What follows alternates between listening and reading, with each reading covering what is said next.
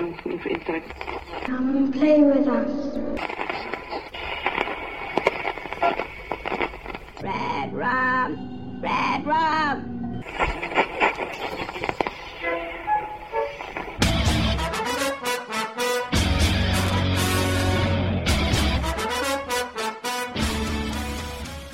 Witamy serdecznie w kolejnym odcinku podcastu Radio SK. Dzisiaj znów jest ze mną Skóra. E, Witam i- wszystkich. I będziemy dalej rozmawiać o powieści pod kopułą. Jeżeli nie słuchaliście jeszcze odcinka sprzed tygodnia, zachęcam, aby wrócić do niego, przesłuchać. Był to odcinek, w którym omówiliśmy książkę.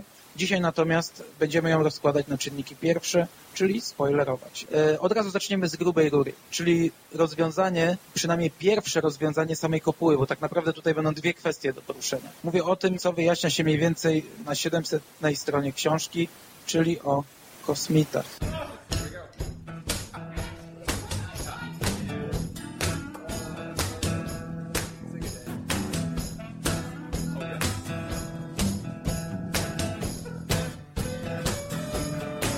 Well, if you're looking for a good time, you're a bit late. Rolled up the sidewalks at a quarter to eight. It's a small town. Can't sell you no beer. Po prostu na ostatnich 10 stronach kopuła odlatuje w- przestrzeń kosmiczną. Jest to poprzedzone jeszcze wizjami kilku ludzi, którzy zbliżają się do środka, do centrum tej kopuły, gdzie w środku jest taki mały komputerek, nazwijmy to, z którego wydobywa się promień tworzący tę kopułę. Jeżeli ktoś zbliża się do środka tej kopuły, no to licznik Geigera pokazuje znaczną radioaktywność, co jest początkowo niebezpieczne. Ludzie mdleją, potem się budzą i okazuje się, że mają jakieś widzenia jakichś dziwnych ludzi, skórzanych twarzy, kosmitów. No nie wiadomo co to jest. To jest właśnie okolice 700 strony. I dopiero pod koniec, ostatnie 10 stron okazuje się, że kopuła odlatuje. No i jak Ci się to podobało? To znaczy tak, najpierw sam motyw tych skórzanych twarzy. No wtedy już się możemy domyślić, że to są kosmici. Czy ty masz jakieś inne odczucie? Ja do końca nie byłem pewien, bo mnie się właśnie wydawało, że mm, tutaj King trochę z nami pogrywa i może się okazać, że te skórzane łby jakby się powiększą i ten e, widok się zaostrzy i okaże się, że to jest ktoś e, znany i tutaj być może ta scena, do której odwołuje się King, czyli mm, scena jednego z bohaterów, który kiedyś w dzieciństwie przypalał chyba mrówki szkiełkiem powiększającym, no to, że okaże się, że to są widzenia jakieś z podświadomości bohaterów, że to oni sami jakby siebie tutaj krępują. No powiem Ci, że do ostatnich stron nie byłem 100% pewien, czy to są kosmici, czy to jest coś, coś innego. Znaczy ja już dosyć dawno książkę czytałem i może ja jakoś jestem daleki od doszukiwania się czegoś więcej, ale ja miałem wrażenie, że w pewnym momencie King po prostu rzucił mi w twarz tymi kosmitami i ja się poczułem z tym źle. Czytam książkę e, tak naprawdę w dużej części obyczajową. Owszem, jest ten motyw kopuły, ja cały czas czekałem na wyjaśnienie, bo uważam, tak jak mówiłem w poprzednim odcinku, że jeżeli książka ma tysiąc stron, to ten motyw trzeba wyjaśnić. No i on zostaje wyjaśniony w taki sposób. Ja, ja naprawdę chyba wolałbym otrzymać jakiś banał w postaci eksperymentów rządowych, niż to, co e, zaserwował nam King. Mimo, że to faktycznie było nieszablonowe, ponieważ Tak. e, sami kosmici naprawdę kompletnie nie pasowali mi do tej powieści. Czytasz Łowcę Snów, czytasz Stuko Strachów, z góry jesteś uprzedzony, że czytasz powieść science fiction, powieść o kosmitach, o UFO. To wiadomo od samego początku. A tutaj ja czytam 700 stron książki obyczajowej z elementem nadprzyrodzonym kopuły i nagle dostaję motyw kosmitów, y, którego się absolutnie nie spodziewam i którego nie chcę w tej książce. Mnie tak bardzo nie raził sam pomysł e, zakończenia, ale to, że King właściwie jedynie wspomina. No bo 10 stron końcowe w perspektywie tysiąca stron, no to dla mnie to było za mało, żeby uwiarygodnić ten pomysł na rozwiązanie. I mnie brakowało w tej książce jakiegoś epilogu. No nie wiem, może co dalej się będzie działo z tymi ludźmi, chociaż to może też byłoby zbyt banalne, ale czegoś więcej mi tutaj brakowało, pomimo nawet, że chciałbym uprzednio książkę skracać. To jest jedna rzecz, a druga to całe zakończenie. Przy czym mówimy tu o tych ostatnich kilku stronach, bo całe dojście do finału to jest naprawdę świetna lektura, ale ostatnie 10 stron to jest bardzo dziwne rozwiązanie. Dobra, to jest faktycznie nieszablonowe podejście do tematu, no bo gdzieś tam sobie żyje dziecko czy dzieci kosmitów, które mają jakąś tam zabawkę i znęcają się nad jakimś tam odpowiednikiem mrówek, którym tak naprawdę jesteśmy my, czyli ludzie. No i, Tak. i oni po prostu, te dzieci unoszą tą kopułę, wszyscy zostają uwolnieni, przynajmniej wszyscy ci, którzy przeżyli tą całą masakrę w końcówce książki. Mamy jakiś dziwaczny, strasznie głupi morał o niemęczeniu zwierząt, o niemęczeniu mrówek i koniec książki. Książki, która ma w oryginale ponad tysiąc stron. No tutaj dla fanów Kinga ja osobiście polecam e, odnalezienie tego filmu Bubble z 66 roku, mm, bo wydaje mi się, że King tutaj nawiązuje chyba, nie wiem czy świadomie, czy nieświadomie, zapewne on oglądał ten film, bo jest fanem takich filmów klasy B, co wiemy z książki Dance Macabre. I w tym filmie Bubble mamy podobny wątek. Kopuła jest e, tworzona przez jakiegoś dziwnego potwora, dziwnego aliena, który jest w środku tej kopuły i więzi całą społeczność.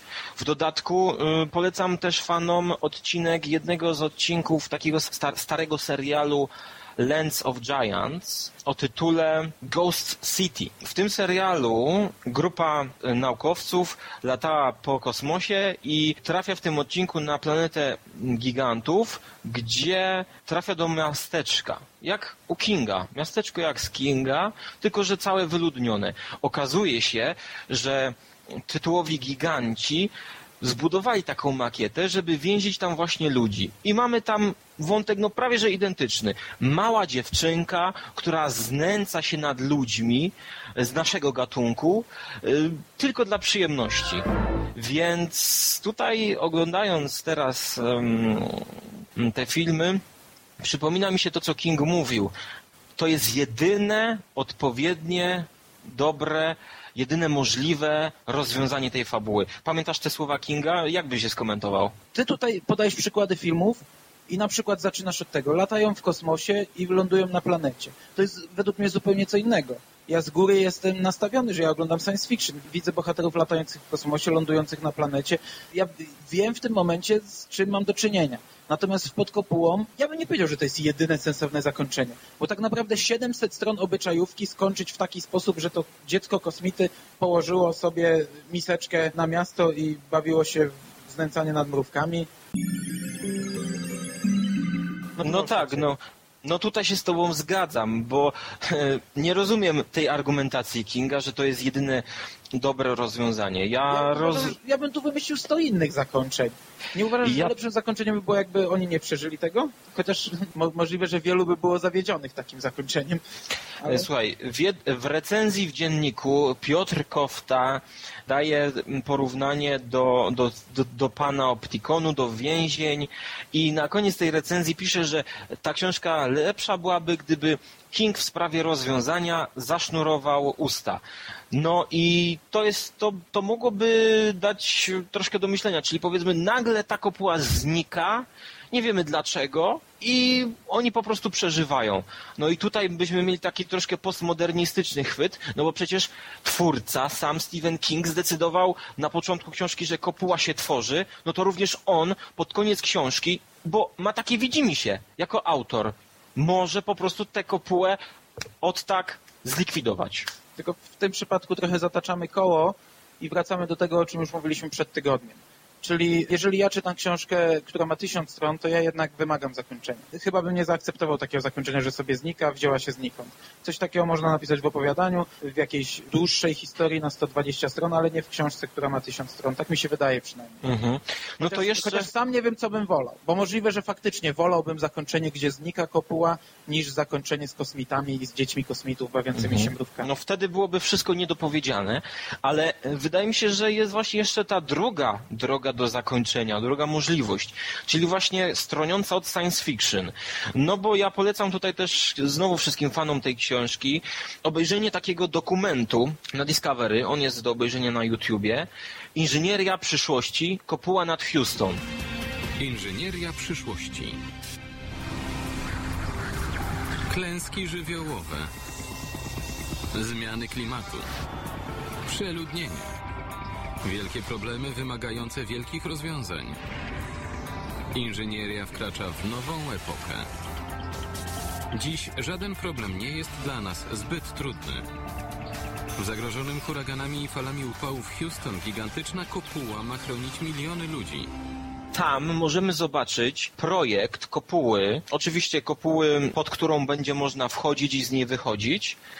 Kopuły, która umiejscowiona nad miastem Houston chroniłaby to miasto od tornado, burzy i złych warunków atmosferycznych. I pomimo, że ten dokument wybiega trochę w przyszłość, no bo te prace nad tą kopułą nad Houston są jeszcze w powijakach, nie wiadomo czy ona powstanie, no to daje to jakieś wyobrażenie o dzisiejszej technologii, która y, mogłaby coś takiego stworzyć. Więc mm, wytłumaczenie historii bardziej realistyczne też można by tutaj przeprowadzić. Być może King y, oglądał ten dokument i, i wie o takim projekcie. Ja podejrzewam, że wie, bo na pewno pracuje dla niego paru dobrych researcherów. Więc on trochę jakby od samego początku, kiedy opisuje tę kopułę, próbuje uciekać od tego realizmu. No bo co powiesz na to, że jednak ta kopuła jest zbudowana po prostu jakby z jednego materiału. Jest to rzeczywiście wielki klosz. Nie wiadomo, czy ze szkła, czy z jakiegoś materiału nieziemskiego. Nie można go przebić żadną rakietą, żadną bronią, karabinem, nic. On jedynie minimalnie przepuszcza powietrze i trochę wody, tworząc taką mgiełkę.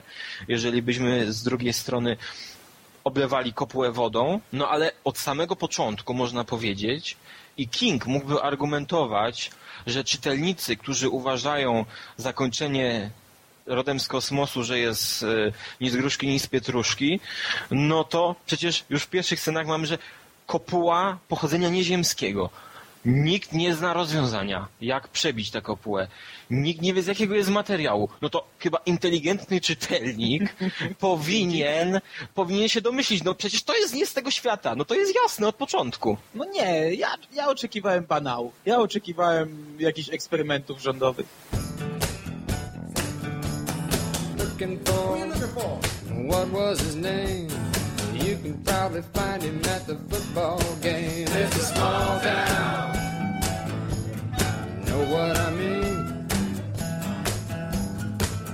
It's a small town, son, and we all support the team.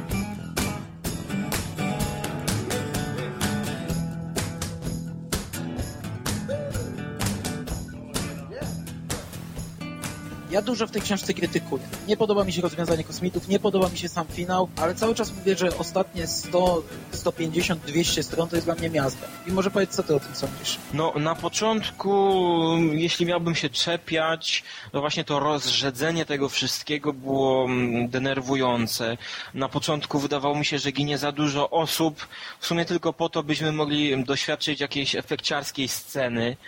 Te, te wszystkie śmierci nie, nie miały też jakiegoś wpływu na dalszy ciąg fabuły. Natomiast rzeczywiście, czym dalej w to brniemy, tym bardziej jesteśmy spięci, tym bardziej kibicujemy e, swoim ulubionym bohaterom. Natomiast ja muszę powiedzieć, że, że te ostatnie 100 stron to być może oczekiwałem nagłej jakiejś zmiany, nagłej wolty, a tak naprawdę te ostatnie 100 stron to jest już takie nagromadzenie się wątków, emocji i napięcia, że mimo, że tam się nic nie dzieje, no to, to płynie jakby samo. I tutaj jest ten plus. Natomiast nie ma tam jakiejś wolty nagłej i to mnie, to mnie, to mnie rozczarowało. A ty chyba bardziej ym, To jesteś... znaczy, to znaczy na pewno mnie to niczym nie zaskoczyło, bo cały ten motyw z wybuchem, to wszystko było już zwiastowane. King nam wyraźnie dawał znaki, że to potoczy się w tym kierunku. Tak. W pewnym sensie można to potraktować trochę jak zakończenie, y, żeby teraz nie spoilerować innej książki, jak zakończenie chociażby miasteczka Salem, gdzie King doprowadził do takiego momentu, że już w zasadzie ciężko było cokolwiek innego zrobić. No i w przypadku pod kopułą zrobił wybuch, tam się pojawił pożar. Tak, no tutaj jest już takie nagromadzenie jakiejś takiej wewnętrznej walki, że to po prostu już musi wybuchnąć, prawda? No i ten wybuch propanu jest tego emanacją. Trochę tak jak książce, która kończyła cały cykl o Castle Rock, czyli w sklepiku z marzeniami, tylko że tam to było chyba jednak lepiej opisane. It's a small town, son, we all must know our place. And they're having a ball down at the Legion Hall on a Friday night. They don't play no rock and roll cause it just ain't right. A jak Ci się podobał opis Jima Reniego, a właściwie cała jego postać? E, On jest republikaninem, e, który posługuje się słowami z Biblii, żeby mm, uzasadnić swoje polityczne i nie tylko polityczne cele.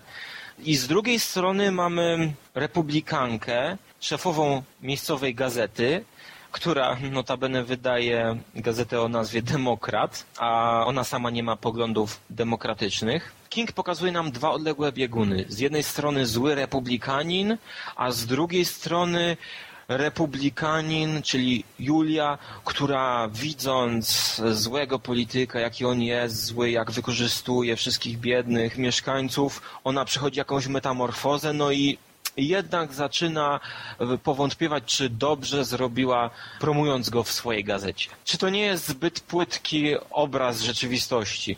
Czy jest wiarygodne to dla ciebie? Ja ci powiem, że powoli psujesz mi jeszcze bardziej obraz tej książki, bo ja, tak- bo ja tak na to nie patrzałem, a, a teraz mi to pachnie jeszcze większym banałem. King bardzo mocno jednak w politykę się wbija, czasami za mocno. Jego wypowiedzi są dosyć ostre, ale to, co powiedziałeś teraz o bohaterach, ja na to tak nie zwróciłem uwagi. No i tak jak ty mi to w tej chwili przedstawiłeś, to bardzo mi się to nie podoba. A sama postać Jima Reniego, dużo ludzi to strasznie wychwala, że to jest najlepszy czarny charakter, jaki stworzył King. Ja się nie zgadzam. Ja też się nie zgadzam. Ja uważam, że y, to znaczy, to była fajna postać, ale zacznijmy od tego, że jest bardzo, bardzo mocno wzorowana na Gregu Stilsonie z Martwej Strefy. Czytałeś Martwą Strefę? Tak, czytałem. Tam jest y, polityk grany przez Martina Sheena w ekranizacji. On też sprzedawał Biblię, on też cały czas podpierał się cytatami z Biblii, a moim zdaniem był jednak znacznie lepszą postacią niż Jim Rennie. To znaczy znacznie lepiej skonstruowaną, był ciekawszą postacią, no bo lepszy on nie był, bo on też był negatywnym bohaterem. To był czarny charakter, podobnie jak Jim Rennie. No ale Jim Rennie jest według mnie kopią Grega Stilsona i tak naprawdę jest to postać, która jakoś mi szalenie w pamięć nie zapadła. No tutaj ten Jim Rennie może się wydawać tak trochę płaski powiedzmy. No on, on morduje, morduje coraz bardziej. Każde jego morderstwo jest dla niego niczym. No. Każde morderstwo prowadzi do następnego. No jak tutaj pisze King, morderstwo jest jak chipsy. Trudno poprzestać na jednym, prawda? No i o ile jeszcze na kartach książki jakoś można to uzasadnić tym psychologicznym opisem, tą, tą jego szajbą, która pod kopułą jego głowy tym razem mu się tworzy, no to kiedy już byśmy dosłownie przenieśli to na ekran, na przykład w serialu, no to ja myślę, że wtedy to ja już w ogóle nie kupiłbym tej postaci i w ogóle nie byłoby to dla mnie jasne, dlaczego on to tak morduje. No bo dlaczego on tutaj morduje i dlaczego jest świrem? Ponieważ mamy w miarę wiarygodny opis, że tak powiem, wewnętrznego życia Jima Reniego, tak? I to nam uzasadnia jego działania. Natomiast ja się właśnie obawiam, czy, czy w filmie, który rządzi się innymi prawami, bardziej właśnie obrazem, trzeba uzasadnić coś działaniem głównego bohatera, a nie pokazać od razu skutek, czyli morderstwo. Tutaj już mam pewne obawy co do przyszłej ekranizacji. No to na zakończenie pozostaje sparafrazować nam słowa Kinga kończące książkę. Wierny słuchaczu, dzięki, że odsłuchałeś ten odcinek podcastu. Jeżeli bawiłeś się przy tym tak samo dobrze jak my, no to wszyscy nieźle na tym wyszliśmy. W takim razie do usłyszenia w kolejnym odcinku podcastu. Do usłyszenia.